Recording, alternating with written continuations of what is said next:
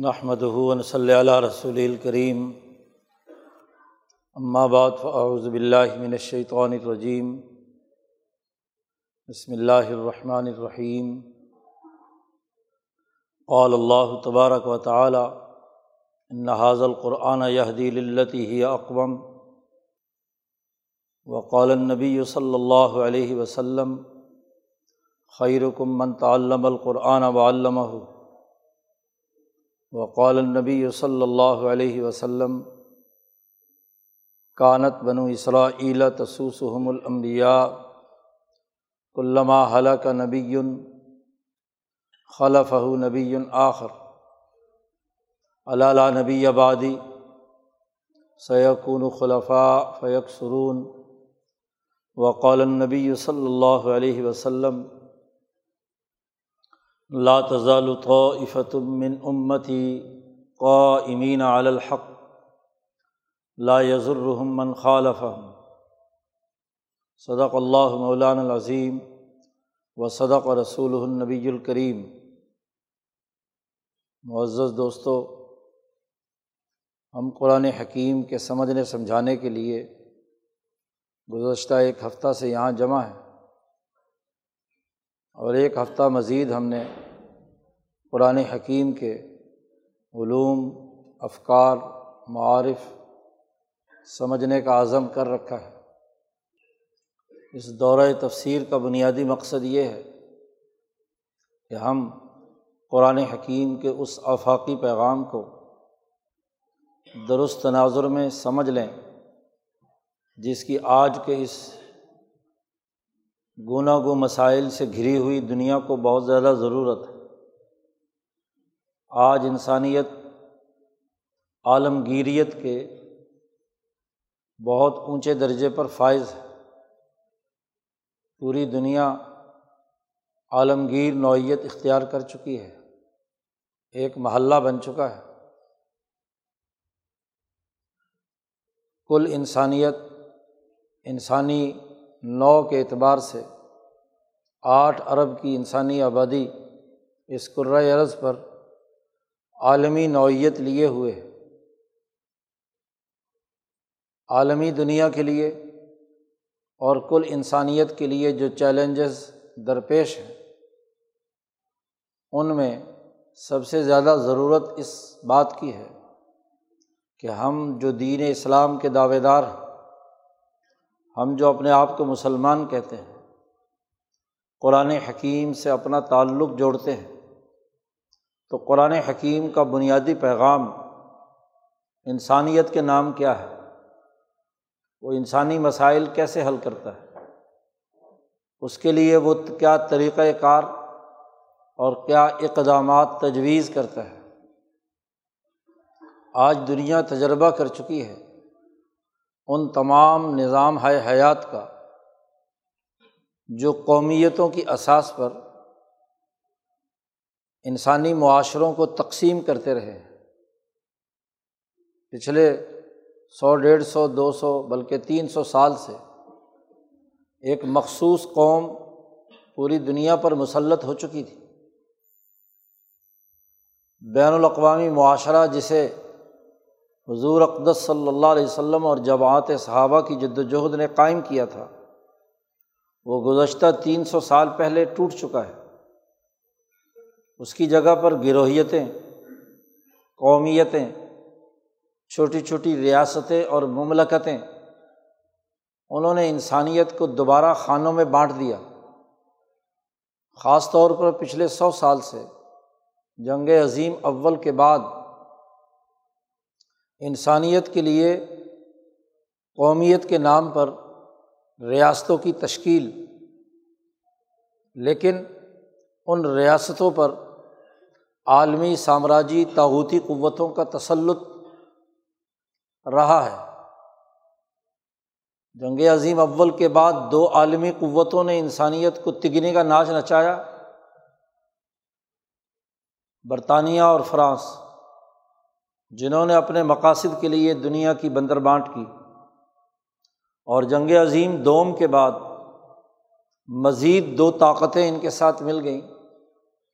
اور پھر پانچ طاقتوں کی ویٹو پاور کے ساتھ ایک ایسا عالمی نظام انسانیت پر مسلط ہوا جس کی ہلاکت آفرینی آج نقطۂ عروج پر پہنچ چکی ہے۔ انسانیت مسائل سے دو چار ہے۔ اس کے سیاسی، معاشی، سماجی حقوق سلب ہو چکے ہیں۔ انسانیت کو ایک قابل فروخت چیز بنا کر رکھ دیا گیا ہے۔ وہ ایک جنس ہے۔ گڈز میں سے ایک شے ہے۔ جس شے کو بیچا جا سکتا ہے، خریدا جا سکتا ہے۔ اس کی اساس پر منافع اور پرافٹ بڑھائے جا سکتے ہیں۔ تو انسان کی انسانیت چھین لی گئی اس کے نوعی تقاضے ختم کر دیے گئے۔ اس کی قومی ذمہ داریاں اور بین الاقوامی ذمہ داریوں سے انہیں بے دخل کر دیا گیا ہے۔ عالمی سامراجی تغوتی قوتوں نے انسانیت کو یرغمال بنا رکھا ہے۔ بظاہر قومیتوں کے نام پر ایک سو ترانوے ملک اس عرض پر موجود ہیں لیکن حقیقت میں ان ملکوں اور ان کی اقوام پر پانچ ملکوں کا قبضہ ہے اور ان پانچ میں بھی ایک عالمی تاوتی قوت جو اقوام متحدہ کو اپنے احاطے میں لیے ہوئے ہے، یرغمال بنائے ہوئے ہے، اس کے قبضے میں پوری دنیا ہے۔ گویا کہ نبی اکرم صلی اللہ علیہ وسلم سے پہلے کے حالات میں تو دنیا دو حصوں میں تقسیم تھی۔ وہ تحریکات جو انسانیت کے لیے امبیا علیہم السلام نے چلائی تھیں یا حکمائے ربانیین نے قائم کی تھیں، ان کے دو دائرے تھے، مشرق و مغرب۔ اور اس مشرق و مغرب کے دو حکمران قیصر و کسرا تھے۔ نبی اکرم صلی اللہ علیہ وسلم نے ان کی اس عالمی طاقت کو توڑ کر ایک نیا انقلاب برپا کیا قرآن تعلیمات کے اثاث پر۔ اور آج مشرق و مغرب کے اس عالمی نظام پر یک قطبی دنیا کے تصورات کے تحت حکومت کی جا رہی ہے۔ اس پر ایک عالمی تاوتی قوت، ایک ہی فرعون، ایک ہی نمرود ایک ہی ابو جہل، ایک ہی قیصر پوری دنیا پر مسلط ہے۔ ایسے میں مسلمان جماعت جو اس حقیقت کا دعویٰ رکھتی ہے اور یہ دعویٰ درست ہے کہ انسانیت کی کامیابی کا واحد نسخہ، کامیابی کا واحد راز دین اسلام کی تعلیمات ہے اسلام قیامت تک کے لیے آیا ہے۔ حضرت محمد مصطفیٰ صلی اللہ علیہ وسلم کل انسانیت کی طرف مبوس ہوئے ہیں اور ہر دور کے لیے مبوس ہوئے ہیں۔ ہر زمانے کے لیے مبوس ہوئے ہیں۔ ہر عصر کے لیے، ہر قرن کے لیے، ہر زمانے کے لیے۔ تو قرآن حکیم پڑھنے، پڑھانے والی جماعت جو یہ حقیقت پر مبنی دعویٰ رکھتی ہے، تو اس دعوے کا ثبوت چاہیے۔ اس دعوے کے مطابق اقدامات چاہیے۔ اس کے مطابق وہ حقیقت سمجھنے کی ضرورت ہے کہ یہ دعویٰ محض رسم نہ ہو۔ محض ڈینگ بازی نہ ہو کہ آپ اس کی بنیاد پر کوئی صرف شیخی بگاریں بلکہ آپ کو وہ حقیقت سمجھنی ہے۔ جس سے کل انسانیت کے مسائل حل ہوتے ہیں۔ انسانیت کے لیے قرآن حکیم کا بنیادی عالمی پیغام ہر شعبۂ زندگی سے متعلق کیا ہے، اسے سمجھنا ہے۔ ہم یہاں دورۂ تفسیر میں اسی قرآن پیغام کو سمجھنے کے لیے جمع ہوئے کہ قرآن حکیم کا یہ آفاقی پیغام کیا ہے انسانیت کے نام؟ اپنے فہم و شعور، اپنی عقل، اپنے نفس کے تقاضوں سے اس حقیقت کا خود ادراک پیدا کریں اور پھر اس فہم و شعور کو دیگر انسانوں تک دعوت کے ذریعے سے منتقل کرنے کی کوشش کریں کہ آج کی اس سلگتی ہوئی دنیا میں قرآن حکیم کے انقلابی پیغام کے اثرات و نتائج، حقائق، اس کے اصول، اس کے ضابطے، اس کا سسٹم بنیادی طور پر کیا ہے؟ معزز دوستو، یہ آیت مبارکہ جو ابھی تلاوت کی گئی ہے، یہ صورت بنی اسرائیل کی ہے۔ صورت بنی اسرائیل وہ انقلابی صورت ہے جس نے قرآن حکیم کے آفاقی اور عالمی پیغام کو انسانیت کے سامنے واضح کیا ہے۔ قرآن حکیم نے اس صورت میں انسان اور انسان کی حقیقت کا تذکرہ کیا ہے۔ قرآن حکیم نے اس صورت میں قرآن اور تورات کا تذکرہ کیا ہے۔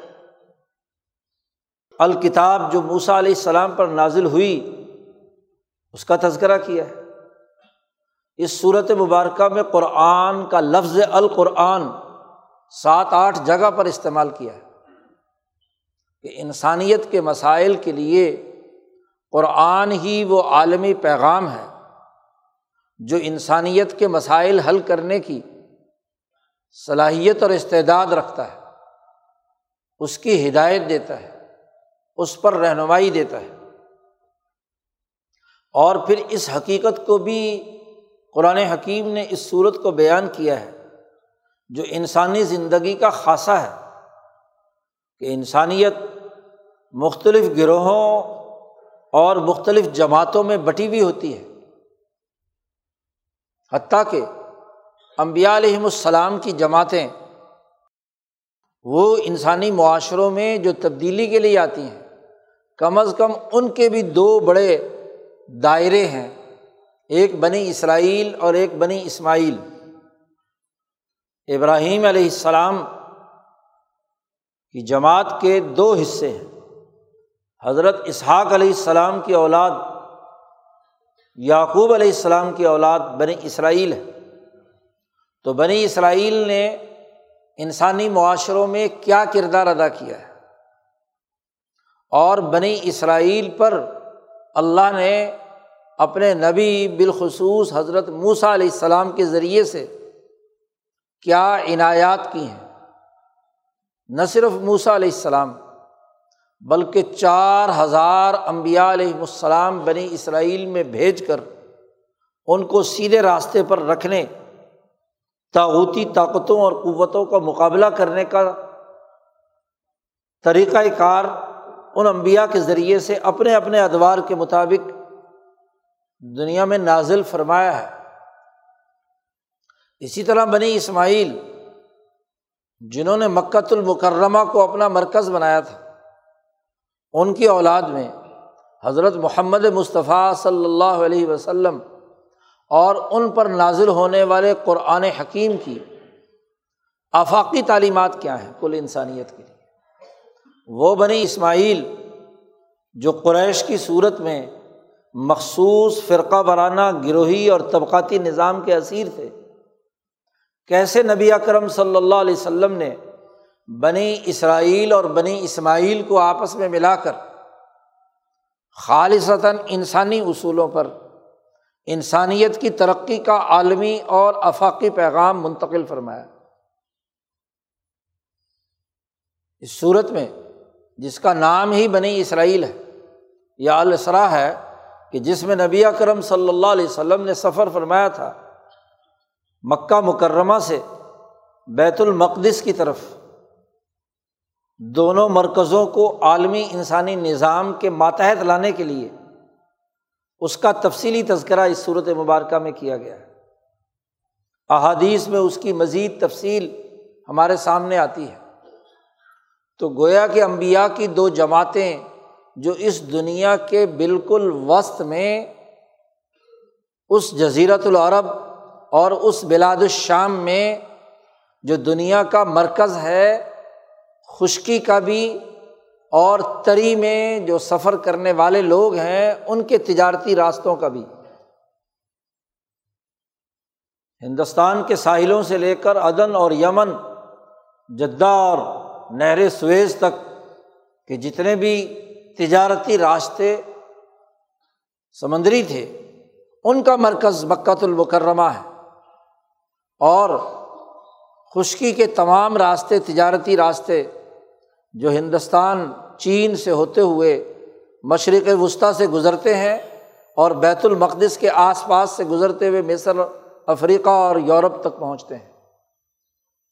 تو ان دونوں مرکزوں کو انسانی بنیادوں پر ایک جگہ جمع کرنے کا ایک عالمی طریقۂ کار، عالمی سسٹم جو الاقوم ہے، جو بالکل سیدھا ہے، بالکل درست ہے، توازن اور اعتدال کے ساتھ انسانیت کے لیے کام کرنے والا ہے، اس طریقۂ کار کی وضاحت قرآن حکیم نے اس صورت مبارکہ میں کی ہے۔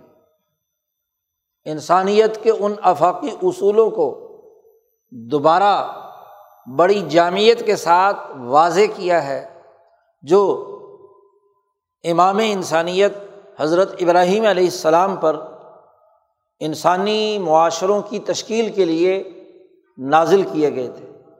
خواب و صحف ابراہیم کی صورت میں تھے، تورات، زبور اور انجیل کی صورت میں تھے یا آج قرآن حکیم جو ان تمام کا ترقی یافتہ اور جامع ایڈیشن ہے، اس میں اپنی کامل اور مکمل شکل میں قرآن حکیم نے اس صورت میں بیان کر دیا تو اس صورت مبارکہ میں انسانیت کے آفاقی اصول، ایک عالمی نظام کے خد و خال واضح کیے گئے۔ اس کی نشاندہی کی گئی ہے۔ قرآن حکیم نے اس صورت مبارکہ کا آغاز کیا ہے۔ اس حقیقت سے کہ نبی کرم صلی اللہ علیہ وسلم جو اللہ کے بندے ہیں، سبحان اللہ اسراب یابدی اپنے بندے جو اللہ کی طرف سے اللہ کے اعلی کار بن کر انسانیت کی ترقی اور فلاح و بہبود کے لیے، اس کی مراد کو پورا کرنے کے لیے اس دنیا میں مبوس ہوئے ہیں۔ اب وہ مرحلہ آ چکا ہے کہ جب حضرت محمد مصطفیٰ صلی اللہ علیہ وسلم کو ایک رات میں اللہ نے سفر کرایا بیت اللہ الحرام سے مسجد اقسا تک۔ گویا کہ اس عالمی سفر کی نشاندہی کی ہے کہ جو کل انسانیت کے مقاصد اور مفاد کے لیے کیا جانا ضروری تھا۔ اور نہ صرف یہ کہ مکہ سے بیت المقدس تک اس ارض کا جو مرکز اور مراکز کے دو بنیادی اہم پوائنٹ ہیں، نزول علم کے، وہ تجلی طور ہو یا تجلی فاران ہو، ان دونوں کے مراکز کا دورہ نبی اکرم صلی اللہ علیہ وسلم کو کرایا، اس لیے کہ اب انسانیت کے لیے عالمی پیغام دینا ہے۔ اور پھر نبی اکرم صلی اللہ علیہ وسلم کو وہاں سے ذات باری تعالیٰ نے آسمانوں پر معراج کروائی، اوپر تک پہنچایا اور وہ آفاقی علوم ذات باری تعالیٰ سے حضرت محمد مصطفیٰ صلی اللہ علیہ وسلم نے حاصل کیے۔ وہ انوارات، وہ فیوز، وہ علوم، وہ معارف، وہ عالمی نظام انسانیت کے لیے کہ کیسے یہ انسانیت اللہ سے جڑے اور کیسے یہ انسانیت اپنے اجتماعی معاشروں کی تشکیل کے لیے کردار ادا کرے؟ وہ علم جو اللہ سے تعلق کے حوالے سے اخبات الا کے حوالے سے امبیا علیہم السلام کو دیا جاتا رہا، اس کی جامع ترین شکل نماز کی صورت میں اسی معراج کی رات رسول اللہ صلی اللہ علیہ وسلم کو دی گئی۔ اس کے مطابق اللہ سے تعلق جڑنے کا ایک عالمی نظام، قرب بارگاہی الہی کا طریقۂ کار، وہ واضح کیا گیا۔ اسی طرح وہ علم الرتفاقات جو آدم علیہ السلام کو سب سے پہلے دیا گیا تھا، ارتفاق اول اور ثانی اور ارتفاق ثالث تک حضرت ابراہیم علیہ السلام کو دیا گیا تھا۔ اب ضرورت پیش آئی ہے کہ اس کو کل انسانیت کے تناظر میں، آدمیت کے تناظر میں، آدم کی اولاد کے تناظر میں اس کا ایک عالمی نظام افاقی نظام قائم کیا جائے۔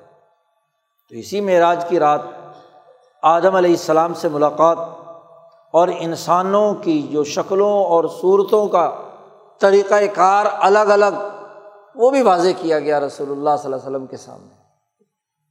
ان کو کس طریقے سے انسانی بنیادوں پر جمع کیا جا سکتا ہے؟ اس کے لیے کیا طریقۂ کار ہے؟ اس میں جو قضائے خدا بندی اللہ نے جاری کی ہے، وہ اس صورت کے تیسرے رقوع میں قرآن حکیم نے تیسرے اور چوتھے رقوع میں تفصیل سے بیان کر دی کہ یہ یہ امور ہیں جو تمہیں ہمیشہ پیش نظر رکھنے ہیں۔ والدین کے حقوق کیا ہیں؟ اولاد کے حقوق کیا ہیں؟ رشتہ داروں کے حقوق کیا ہیں؟ مسکین اور یتیم کے حقوق کیا ہیں؟ زمین پر تمہارے چلنے، پھرنے، کام کاج کرنے کے آداب کیا ہیں؟ قرآن حکیم نے تیرہ چودہ بنیادی اثاثی اصول اس صورت مبارکہ میں بیان کر کے وہ ارتفاقات کا عالمی نظام بھی متعین کر دیا کہ جو دنیا میں انسانیت کی ترقی کا باعث ہے۔ لین دین، خرید و فروخت کے تمام طریقے وہ بھی واضح کر دیے گئے اس۔ تو اس اساس پر قرآن حکیم نے تجزیہ پیش کیا ہے۔ بات کا آغاز کرنے سے پہلے اس حقیقت کو سرو صورت میں واضح کر دیا کہ اس کتاب مقدس قرآن حکیم سے پہلے ہم نے آتینہ موسل کتابہ ہم نے موسا علیہ السلام کو الکتاب دی تھی۔ ایک آئین دیا تھا، ایک دستور دیا تھا، ایک تحریر دی تھی، لکھی ہوئی، جو ثابت شدہ ہے، کتاب دی تھی۔ اور اس کا بنیادی مقصد یہ تھا کہ اس کتاب کے ذریعے سے بنی اسرائیل کی ہدایت، ایک جماعت، تربیت یافتہ وجود میں آنی چاہیے۔ بدلی بنی اسرائیل۔ بنی اسرائیل کی ہدایت کے لیے ہم نے کتاب نازل کی۔ کہ ایک ایسا نظام جو اس دائرے کے اندر ایک ایسی جماعت تربیت یافتہ جو انسانیت کے لیے کردار ادا کرے، وہ تیار کی جائے۔ قرآن حکیم نے اس پہلے رقوع کے اکثر حصے میں قومیتوں کے درمیان جو طریقۂ کار ان قوموں کو ترقی دینے کا ہے جو خاص طور پر تورات میں بیان کیا گیا تھا، قرآن حکیم نے اس کی حقیقت کو واضح کیا ہے اور بتلایا ہے کہ اس کتاب پر عمل کر کے انسانیت کو فساد سے بچانے کی ذمہ داری عائد کی گئی تھی بنی اسرائیل پر۔ لیکن انہوں نے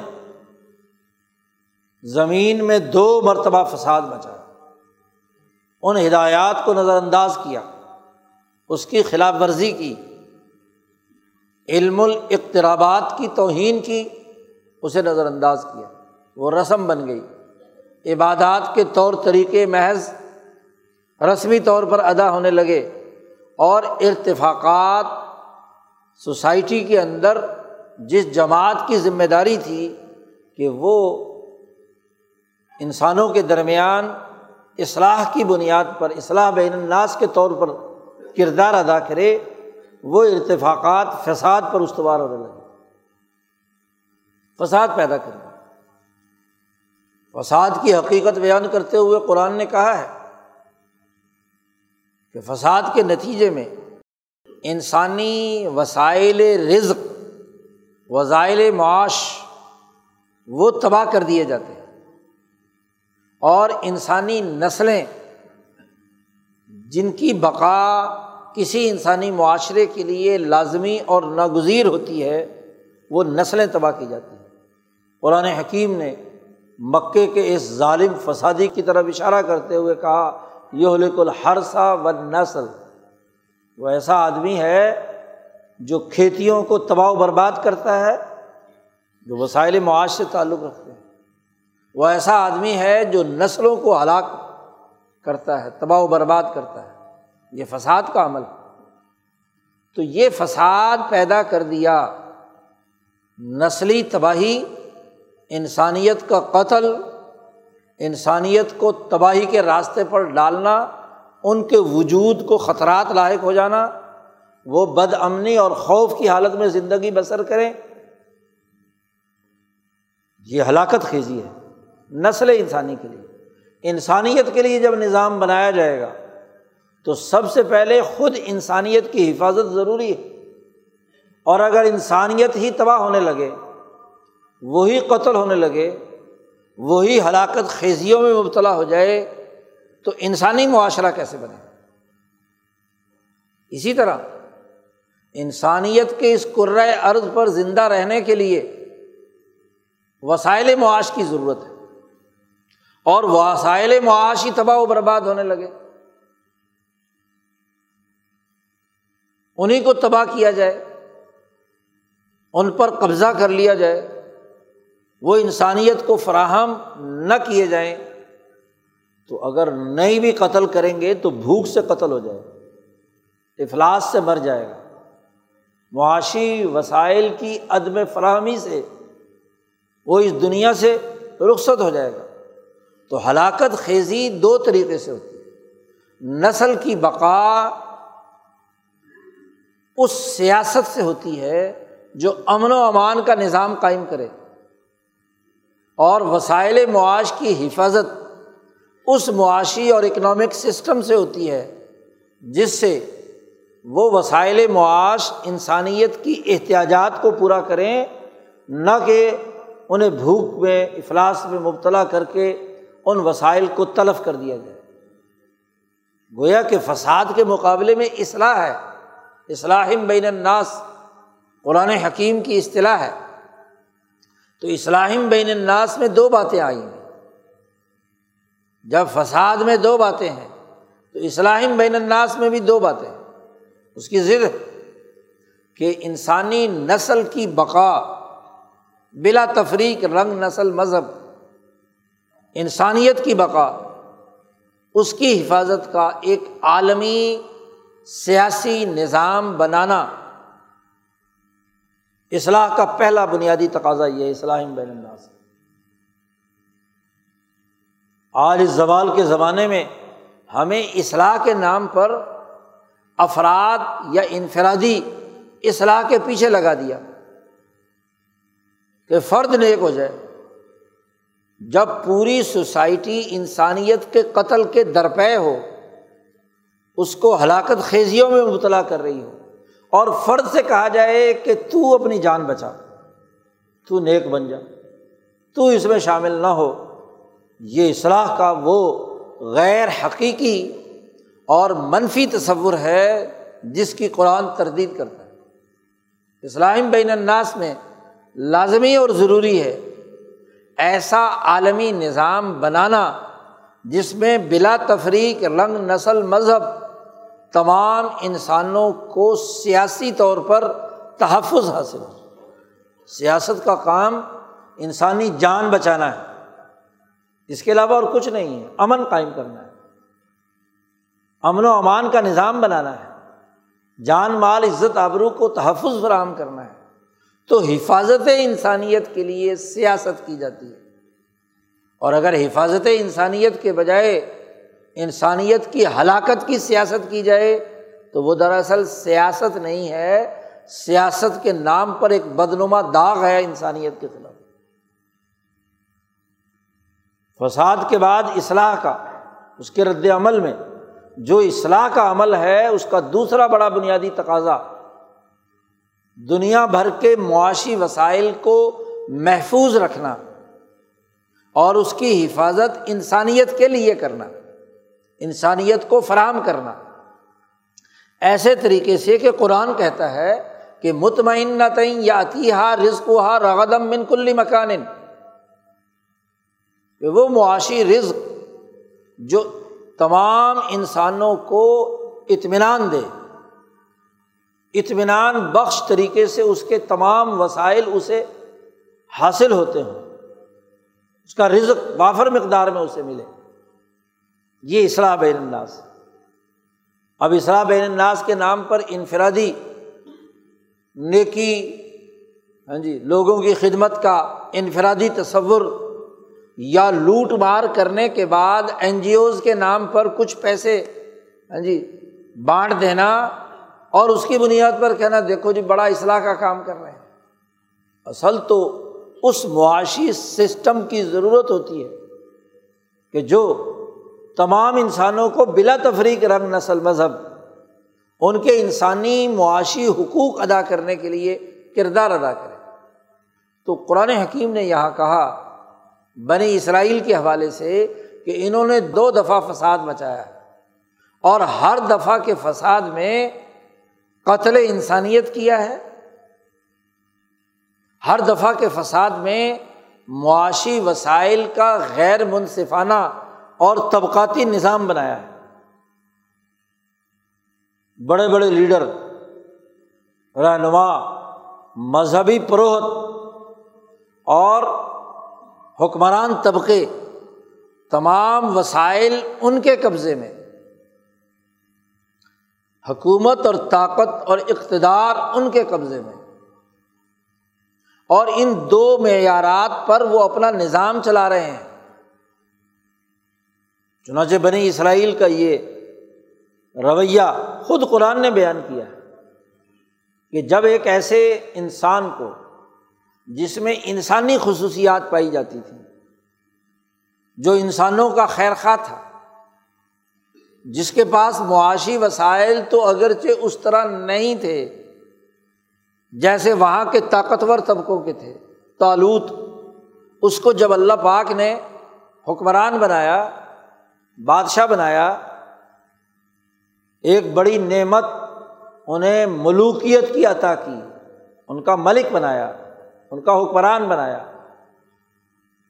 تالوت کو۔ تو کہتے ہیں، انا یقر الہ الملک و نہن و احق۔ کو اس تالوت کے لیے حکمرانی کیسی؟ اس لیے کہ ہم زیادہ حقدار ہیں۔ ہمارے پاس مال ہے، دولت ہے، اقتدار ہے، جدی پشتی نسلی ہم حکمران رہے ہیں۔ دعویٰ کرتے ہیں۔ اس کو تو مال ہی نہیں دیا گیا۔ بولا یہ ہوتا ساتم من المال۔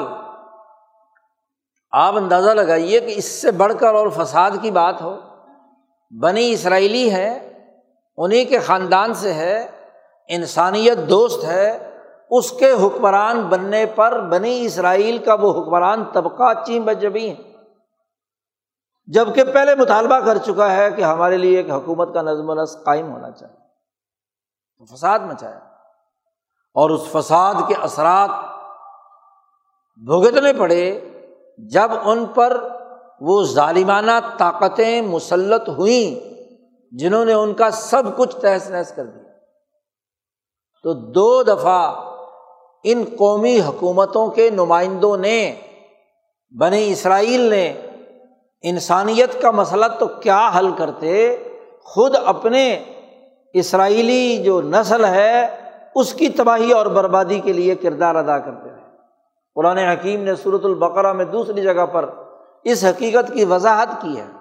کہ ہم نے تم سے میساک لیا تھا کہ لاتصفکون دما اکم ولا تخرجون انفسکم من دیارکم، کہ تم اپنا نہ خون بہانا اور نہ انسانوں کو جلا وطن کرنا۔ لیکن دونوں کی خلاف ورزی کی۔ دوسرے گروہ کے ساتھ مل کر مفاد پرستی کی بنیاد پر اپنی کمزور نسلوں کو قتل کرنا، انہیں غلام بنانا۔ اور جب غلام بن جاتی تو پھر کہتے تو رات میں لکھا ہوا ہے کہ ان غلاموں کو چندہ جمع کر کے غلام بننے والوں کو آزاد کروائیں۔ جی فدیا دو۔ تو لوگوں سے چندہ اکٹھا کر۔ اور چندہ اکٹھا کر کے، پیسے جمع کر کے وہ جو دشمن سے رہا کرانے ہیں، ان کو کچھ تھوڑے بہت پیسے دے کے رہا کرا لیا، یا چونکہ وہ اپنے ہی مفاد پرست لوگ ہیں، تو بسا اوقات ویسے ہی اپنی سفارش یا ان کو حرام خوری کر کے لے لیا، اور وہ جو چندہ ہوا ہوا تھا، وہ خود ہڑپ کر گئے۔ ادھر ادھر لوگوں کے غریبوں کا مال، غریبوں کے لیے جو بھیک مانگی تھی پوری دنیا سے ہاں جی کوئی سیلاب زدگان کے، کوئی زلزلہ زدگان کے وہ بھی وہ حکمران طبقہ خود ہی ہڑپ کر گیا۔ تو مالی مفاد نے ایک نیا فساد پیدا کر دیا۔ تو بنی اسرائیل کی قرآن حکیم نے یہ خرابیاں بیان کر کے کہا ہے کہ جب بھی انہوں نے فساد مچایا تو ہم نے ان کے ساتھ ان کو سخت سزا دی۔ وین تم ادنا اگر تم تیسری دفعہ یہ حرکت کرو گے تو ہم دوبارہ پھر تیسری دفعہ بھی تمہیں سزا دیں۔ قانون اور ضابطہ اللہ پاک نے پہلے بیان کر دیا قوموں کے، خاص طور پر بنی اسرائیل کے تاریخ کے تناظر میں۔ اس کے بعد قرآن حکیم نے اپنی بات کی کہ ان نحاظ القرآن یہ دی للتی یا اقوام یہ قرآن حکیم، وہ الکتاب جو موسا کو دی گئی تھی، اس کے ماننے والوں کی کیا حرکتیں تھیں؟ اس کا ذکر پہلے کر دیا تاکہ جو قرآن کی تعلیمات پر عمل کرنے والے لوگ ہیں، ان کو نصیحت ہو جائے کہ وہ خبردار ایسی حرکت مت کرنا ایک بات۔ دوسری بات یہ بتلا دی کہ تورات تو تھی، ہدلی بنی اسرائیلا بنی اسرائیل کی ہدایت کے لیے۔ ایک خاص دائرے اور ایک خاص قومی تناظر میں تھی۔ لیکن یہ قرآن جو نازل ہوا ہے، ان حاضل قرآن یہ جو قرآن نازل ہوا ہے، یہ تو کیا ہے؟ اس طریقۂ کار کی رہنمائی دیتا ہے، جو اللہ ہی اقوام جو بہت ہی اچھا ہے، بہت ہی عمدہ ہے۔ انسانیت کو اپنے پاؤں پر کھڑے ہونے کا طریقہ بتلاتا ہے۔ طریقۃ التی ہی اقوام وہ طریقہ واضح کرتا ہے، وہ سسٹم بتلاتا ہے، وہ نظام دیتا ہے جو کل انسانیت کے لیے، انسانیت کی فلاح و بہبود کے لیے اسے نازل کیا گیا ہے۔ یا سجا کم برہان مر رب کم اے لوگو، تمہاری طرف ایک تمہارے رب کی طرف سے واضح برہان، دلیل اور نور نازل ہو چکا ہے۔ تو یہ قرآن تو وہ ہے جو اقوام ہے۔ سیدھا راستہ، بالکل قائم۔ نہ ادھر نہ ادھر۔ نہ ادھر کی انتہا پسندی اور نہ ادھر کا زوال، بلکہ اقوام ہے۔ نوے ڈگری کا زاویہ ہے۔ جی بالکل۔ کسی قسم کا اس میں ادھر ادھر کا انحراف نہیں ہے۔ نہ انفراج ہے، نہ انحراف ہے۔ ادھر ادھر کچھ نہیں۔ سیدھا راستہ، اقوام۔ قرآن حکیم ایک سسٹم دیتا ہے اور وہ سسٹم اقوام ہے۔ جو قائم کرنے والا ہے انسانیت کی بقا کو، انسانیت کی ترقی کو، انسانیت کی سیاست کو، انسانیت کی معیشت کو، انسانیت کی تہذیب کو، انسانیت کی ثقافت کو۔ انسانی کلچر کو، انسانیت کی بحالی کے لیے نو انسانیت کی کامیابی کے لیے ایک جامع، کامل، مکمل اور ان کو درست راستے پر قائم رکھنے والا یہ قرآن ہے اور اس کا راستہ بتلاتا ہے۔ یہ دی ہدایت دیتا ہے۔ صحیح سسٹم۔ اور جو آدمی اس دیکھے ہوئے راستے پر صدقے دل سے عمل کرے گا، اس کے لیے یہ اقوام طریقہ جو ہے، وہ اصال المطلوب بھی کر دے گا، مقصد تک بھی پہنچا دے گا۔ دونوں باتیں اس میں شامل عام انسانیت کو ارات الطریق ہے، راستہ دکھاتا ہے۔ راستہ بتلا رہا ہے کہ یہ راستہ ہے، کامیابی کا، انسانیت کی بقا کا۔ اس کی ترقی کا۔ اور جو اسے قبول کر لے، اس طریقے کو اختیار کر لے، اس کے مطابق کردار ادا کرے، اس کو منزل مقصود تک پہنچا بھی دیتا ہے۔ صحابہ اکرام رضوان اللہ علیہ مجمعین وہ پہلی جماعت ہے جس نے اس راستے کو جو نبی اکرم صلی اللہ علیہ وسلم نے دکھایا تھا، قرآن نے دکھایا تھا، اس راستے کو دیکھے ہوئے راستے کو ہاں جی عمل کیا، قبول کیا، اس کے لیے کردار ادا کیا، تو انہیں منزل مقصود تک پہنچا دیا۔ تو یہ قرآن راستہ بھی دکھاتا ہے، منزل مقصود تک بھی پہنچاتا ہے، اور یہ بالکل اقوام ہے۔ اور یہ بات طے شدہ ہے کہ جو اس راستے کے مطابق انسانیت کا عالمی معاشرہ بنائیں گے جنہیں قرآن کی اصطلاح میں مومن کہا گیا یعنی اس دیکھے ہوئے راستے پر پختہ یقین رکھنے والے، ایمان لانے والے، اس کو تسلیم کرنے والے۔ ان کے لیے خوشخبری ہے۔ وہ یوبشر المومنین ان کے لیے خوشخبری اور کامیابی کی بات۔ دنیا کا بنیادی اصول اور ضابطہ یہ ہے کہ آپ کو جو علم حاصل ہو جائے۔ جس راستے کا آپ کو شعور حاصل ہو جائے، جس علم کو آپ پڑھتے ہیں، جو مہارت طریقۂ کار اور سسٹم آپ کو بتلا دیا جائے، تو جب تک آپ اس پر ایمان نہیں رکھیں گے، یقین نہیں رکھیں گے، اس پر پختہ اعتماد نہیں ہوگا، تو نتائج نہیں آ سکتا ایک ڈاکٹر کو اپنے علم پر یقین نہیں ہے، وہ مریض کا علاج نہیں کر سکتا۔ ایک انجینئر کو اپنی مہارت پر یقین نہیں ہے، اپنے علم پر پختگی اور اعتماد نہیں ہے، اس کے بتلائے ہوئے ضابطوں کو وہ مشکوک قرار دیتا ہے، تو وہ کبھی بھی اس کی بنیاد پر کوئی کام نہیں کر سکتا عمل اس کے لیے ضرور ہے ایمان، دو اور دو چار کی طرح ہر علم میں۔ ایمان ضروری ہے۔ اس کے بغیر کردار ادا نہیں کیا جا سکتا۔ قرآن نے جو انسانیت کا عالمگیر سسٹم بالکل درست اور احسن طریق پر پیش کیا ہے، تو جو لوگ اس پر یقین رکھیں گے، اس کے مطابق اپنے اندر مہارتیں پیدا کریں گے۔ اس کے مطابق انسانیت کے لیے حسنات کا کام کریں گے۔ اچھے کام کریں گے۔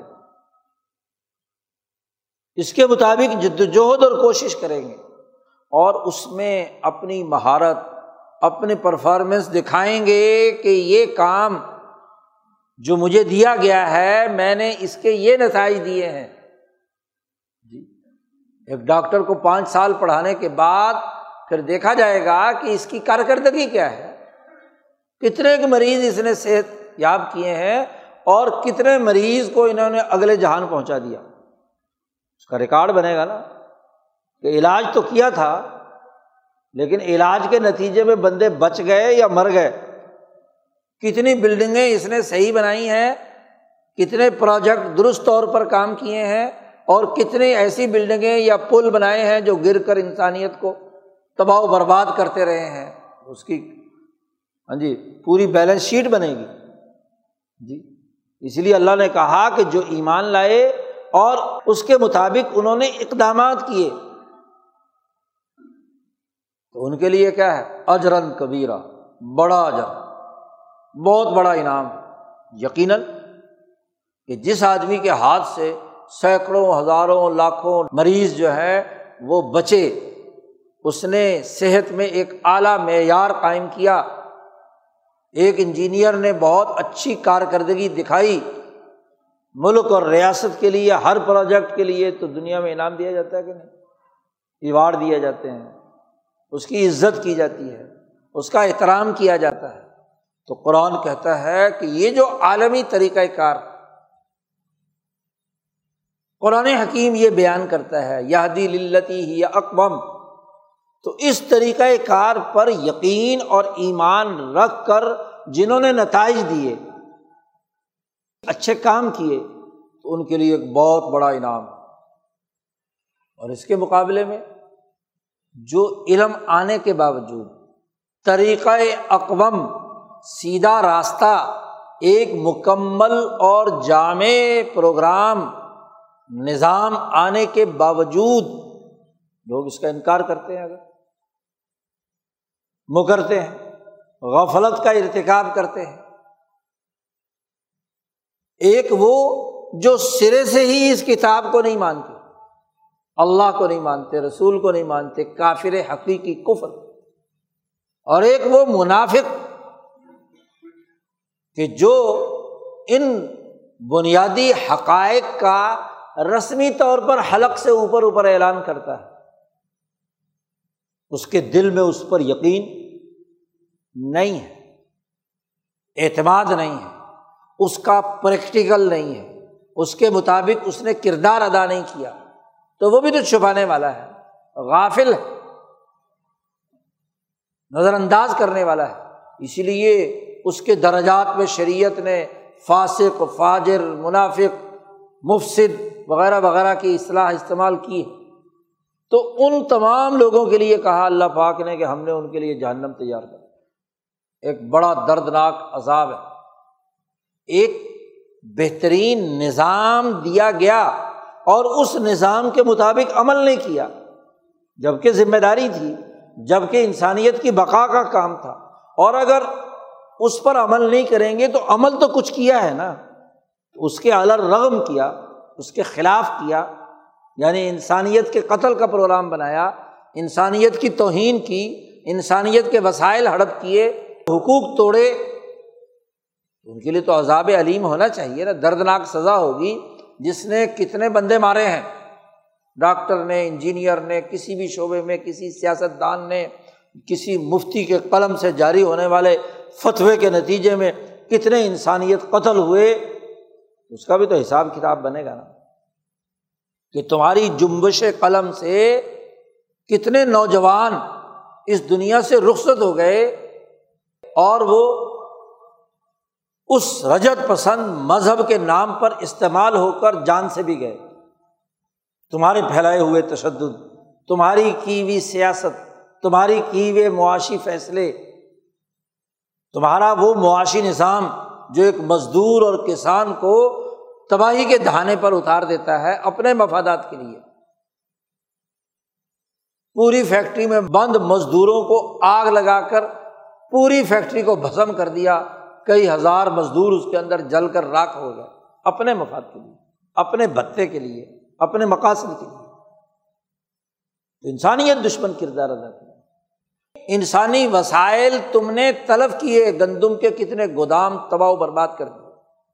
سیلاب کی نظر کر دی، اجڑ گئے، غذائی قلت پیدا کر دی، جان بوجھ کر۔ کتنے وسائل تباہ ہو گئے۔ لوگوں کے دیا ہوا چندہ، ان کے خیمے، ان کے وسائل جو سیلاب زدگان اور سلسلہ زدگان کے تھے، کتنے جاگیرداروں، وڈیروں اور مولاناز نے اپنے ذاتی مقاصد اور جماعتی مقاصد کے لیے استعمال حساب کتاب ہوگا نا۔ ایسے تو نہیں چھوڑ دیا جائے۔ کہ ان وسائل کو تم نے ہلاک کیا جس کی وجہ سے انسان مر گئے، ان کی ضروریات پوری نہیں ہوئی اور تم نے اپنے مقاصد پورے کیے۔ مفاد پرستی پیدا کی ان کے لیے اللہ پاک کہتے ہم نے عذاب علیم تیار کر قرآن حکیم نے اس عالمی نظام کے خد و خال بیان کرنے کے بعد اگلے رقوع میں انسانیت کا تعارف کرایا ہے۔ انسانیت کو جو سزا و جزا کا پورا قانون ہے انسانیت کی حقیقت واضح کرتے ہوئے کہا، کل انسان الزم ناہو تو ارہو فی عنقی ہی و نخج لہو یوم القیامتی کتاب القاہ منشورہ کل انسان ہر ایک انسان، ہم نے اس کے گلے میں تو ارہو فی عنقی ہی اس کی گردن کے اندر ایک بلیک باکس رکھا ہوا ہے۔ ایک طائر رکھا ہوا ہے۔ ایسا پرندہ، ایسی چیز کہ تمہارے سارے کرتوت، تمہارے کیے ہوئے سارے اچھے اعمال اس کے اندر ریکارڈ ہو رہے ہیں۔ جی۔ تم عمل کرتے ہو انسانیت دوستی کا یا انسانیت دشمنی کا؟ صبح سے شام تک بولتے ہو۔ تمہارے اعضا حرکت کرتے ہیں۔ چلتے ہو، پھرتے ہو، کام کاج کرتے ہو، سیاست کرتے ہو، معیشت کرتے ہو، اور زندگی کے تمام کام کرتے ہو۔ اللہ نے کہا کہ جب ہم انعام دیں گے، جو اچھا کام کریں گے، مومنین کے لیے، اور جو کافرین ہیں ان کے لیے ہم نے سخت عذاب تیار کر رکھا ہے۔ تو لازمی سوال بنتا ہے کہ بھائی یہ تمام اعمال کا کوئی ڈیٹا ہے؟ اس کا کوئی ریکارڈ ہے؟ کیسے پتہ چلے گا کہ جناب والا یہ مومن ہے اور اس نے یہ یہ یہ یہ کام کیے ہیں؟ اور یہ کافر ہے یا منافق ہے یا فاسق ہے یا فاجر ہے یا مفصد ہے؟ اس نے کیا کیا کام کیے؟ تو اللہ نے کہا، دیکھو، تم انسانوں سوچ لو۔ کل انسان الزم تو فی عنوق ہی اس کی گردن میں ہم نے ایک ایسا مقام رکھ دیا ہے، ایک ایسا پرندہ رکھ دیا ہے۔ یہ جو روح آ جا رہی ہے، یہ جو سانس چل رہا ہے، یہ جو پھڑ پھڑاہٹ تمہارے سینے میں ہے جی جس سے تم زندہ ہو، انسان ہو، ورنہ تو تمہیں مردہ قرار دے کر زمین کے نیچے دفن کر دیا جائے گا، یا جلا کر راکھ بنا کر اڑا دیا جائے گا۔ یہ جو تمہارے اندر پھڑ پھڑاہٹ ہے یہ جو زندگی ہے، زندگی کا پرندہ ہے، اس پرندے کے اندر ہر انسان کو ہم نے یہاں یہ لگا دیا ہے، تمہارا ہر عمل، ہر کام، ہر گفتگو، ہر بات چیت کرنی تم نے منہ سے ہے، نکلنی تمہارے دل سے ہے، دماغ سے ہے ہاں جی سینے سے ہے، پھیپھڑے نہ ہوں تو بولو گے کیسے؟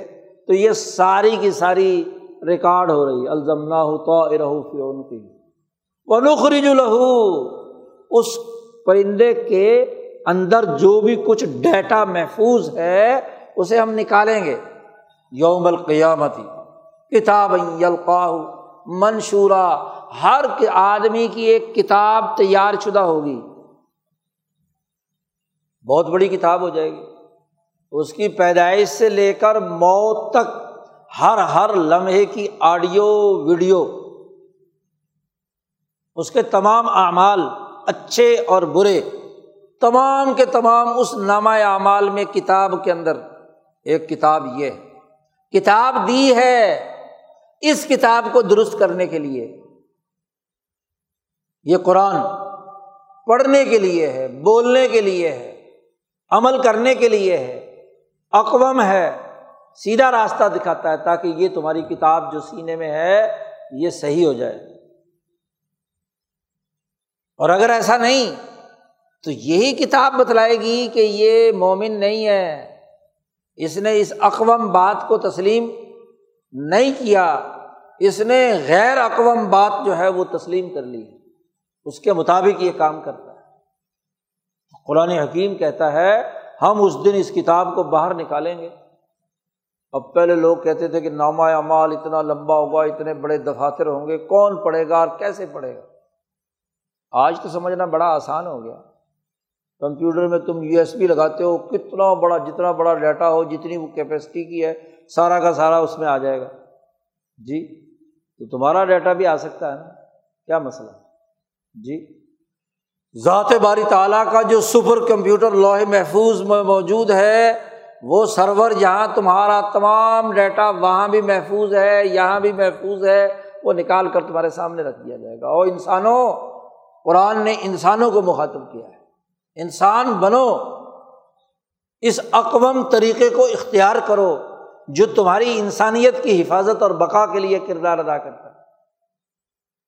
اور پھر قرآن حکیم نے اس سے اگلے رقوع میں وہ انسانی حقوق بیان کیے ہیں۔ کہ ان انسانی حقوق کی بنیاد پر تمہیں کام کرنا ہے۔ عبادات کا اور اقترابات کا طریقۂ کار۔ و قضا ربو کا اللہ تعبدو اللہ پہلا قانون بیان کیا ہے کہ اللہ نے یہ قضا جاری کر دی ہے، یہ فیصلہ ہو گیا۔ ہے اور اس فیصلے پر مشتمل جو ہدایات ہیں، وہی قرآن کے اس اقوام طریقۂ کار کے مطابق تمہیں بیان کی جا رہی ہیں۔ قرآن اللہ کا فیصلہ ہے، اللہ کا حکم ہے۔ اللہ نے اس انسانیت کی کامیابی اور طریقۂ کار کے مطابق ایک آئین اور دستور کی قضا جاری کی ہے، فیصلہ جاری کیا ہے۔ تم عدالتوں کے فیصلے مانتے ہو۔ قومیت کے نام پر دنیا بھر میں ہاں جی آئین کی دھجیاں، انسانی آئین کی دھجیاں بکھیر دی گئی۔ خود ساختہ قانون بنائے گئے۔ کہا جی ہر ریاست کا ایک قانون ہونا چاہیے، لیکن قانون عالمی سامراجی طاقتوں کے مفادات کے مطابق ہونا چاہیے۔ انسانیت کی بقا کی بات نہیں۔ اور جب زیادہ انسانیت نے زور لگایا، تو کچھ انسانیت کے حقوق اپنی طرف سے شامل کرنے کے بعد ان حقوق کی اساس پر نظام بنانے کے بجائے اس میں ہیلے بہانے مکر و فریب کے ذریعے سے ایسے ضابطے، ایسے ذیلی اور ضمنی قوانین، ایسے بائیلاز بنائے گئے کہ جس سے اس عالمی انسانی قانون کی جو اصل روح ہے وہ مجرو ہو گئی۔ اس کو قیودات میں باندھ دیا، اس کو پروسیجر کا غلام بنا دیا، اسے ضابطوں کا غلام بنا دیا۔ اور ضابطے ہر سسٹم چلانے والی حکومتوں اور ان کے ہاں جی رکھے لوگوں نے اپنے مفادات کے لیے بنانے شروع کر دیے۔ تو قضائے خدا بندی کہاں ہوئی؟ یہ جو قضا تمہارے ملک کا قانون، تمہارے ملک کی عدالتیں، تمہارے ملک کے ہاں جی دساتیر بنانے والے، اس قضا کا اگر تعلق اور اس کی درستگی قضائے خدا بندی کے ساتھ ہے تو پھر تو ٹھیک ہے۔ اور اگر قضائے خدا بندی کے خلاف ہے، نئے فیصلے، نئے ضابطے، تم شرک کو قانون کی شکل دے دو۔ اللہ تابود اللہ کے بجائے تم کہو کہ اللہ کے علاوہ بھی ہم نے عبادت کرنی ہے، غلامی کرنی ہے۔ فلاں ملک کی، فلاں ملک کی، فلاں بادشاہ کی، فلاں شیطان کی۔ خلاف ورزی ہے نا۔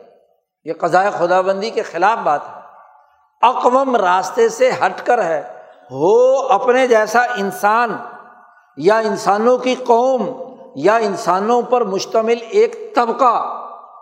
اور کہا جائے کہ اس کی غلامی کرو۔ اس کی عبادت کرو۔ اس کے مطابق کردار ادا کرو۔ تو یہ عبادت خدا بندی کے مقابلے میں بات ہے نا۔ کہ غلامی کسی اور کی اللہ کو چھوڑ کر۔ اللہ تابد اللہ پھر قرآن حکیم نے اس کے بعد انسانی حقوق بیان کیے۔ انسان پر سب سے پہلا حق اپنے والدین کا۔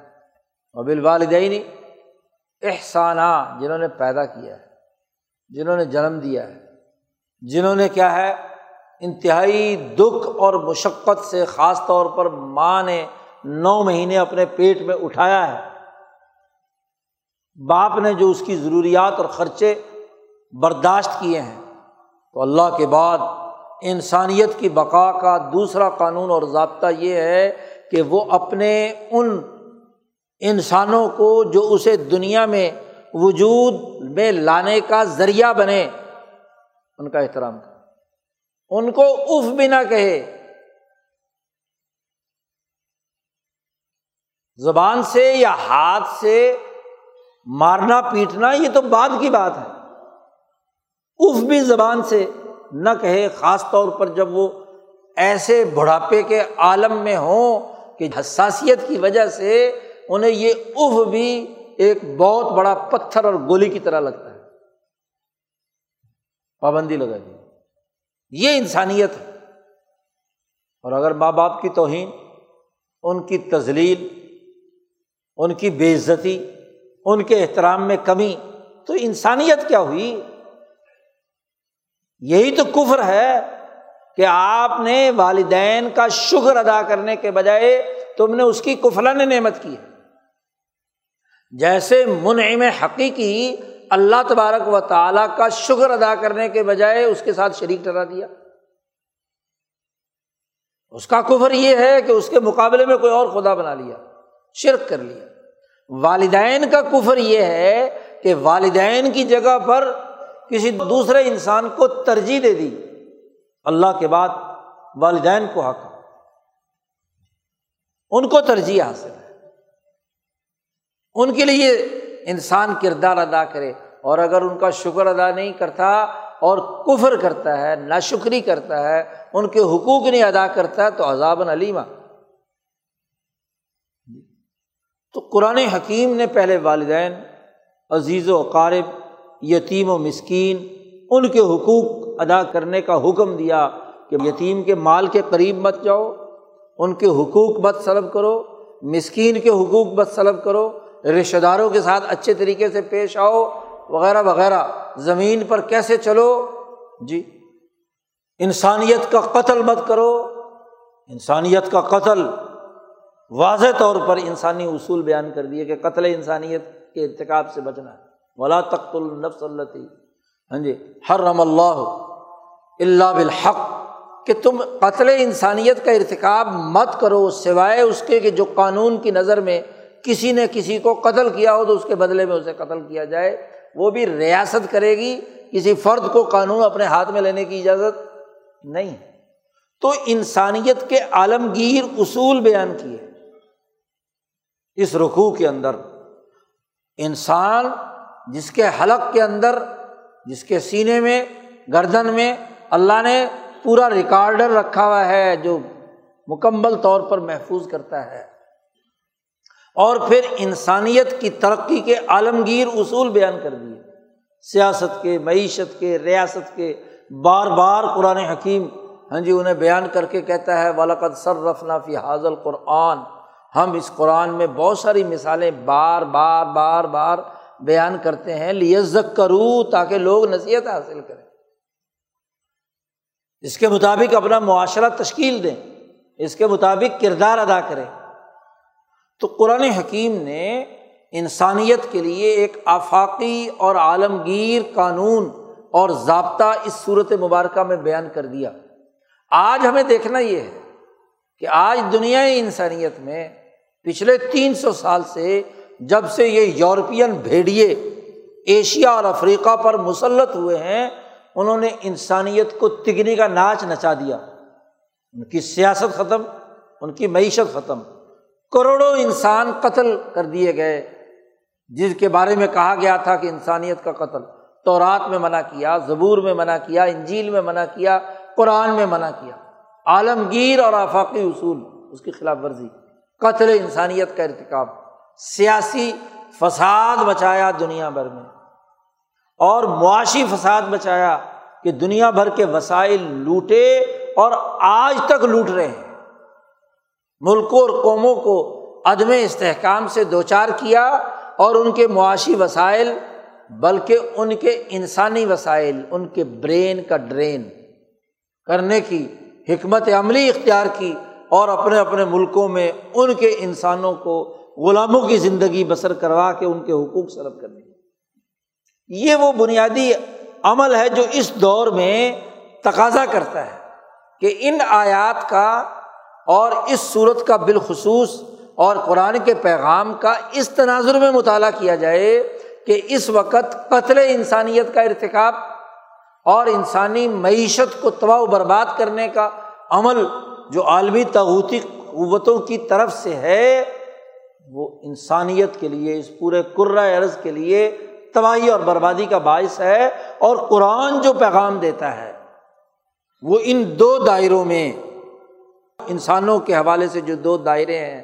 سیاست اور معیشت، انسانی نسل کی بقا اور انسانی معاشی وسائل کی بقا کے لیے کردار ادا کر اس کا شعور پیدا کر اور اس حقیقت کو سمجھنا کہ کیسے ملکوں، قوموں افراد اور اقوام کے کس طریقے سے ان دو دائروں میں یہ عالمی سامراجی تغوتی نظام حقوق سلب کر رہا ہے اور اس کی بقا کی جد وجہد قرآن تعلیمات کے احساس پر ہمیں کیسے کرنی ہے؟ یہ وہ بنیادی پیغام ہے جو ہمیں اس دورۂ تفسیر کے دوران سمجھنا ہے، اسی کی احساس پر سوالات قائم کرنے ہیں، اسی کی بنیاد پر اپنے سمجھ اور شعور کو بلند کرنا ہے، اسی کی احساس پر ہمیں اس نظریے کو سامنے رکھتے ہوئے اپنی ذاتی زندگی، اجتماعی زندگی، قومی زندگی، بین الاقوامی زندگی، اپنی تنظیمی زندگی کو استوار کرنا ہے۔ اس کے مطابق کردار ادا کرنا ہے۔ اللہ تعالیٰ ہمیں ان پندرہ دنوں میں قرآن حکیم کی تعلیمات کے ساتھ سچی وابستگی نصیب فرمائے اور وہ شعور اور فہم اور بصیرت ہمارے اندر منتقل ہو جو اس قرآن حکیم کا حقیقی پیغام ہے۔ اللہ تعالیٰ ہمیں عمل کی توفیق عطا فرمائے۔ وہ آخر الدابان الحمد للہ رب العالمین۔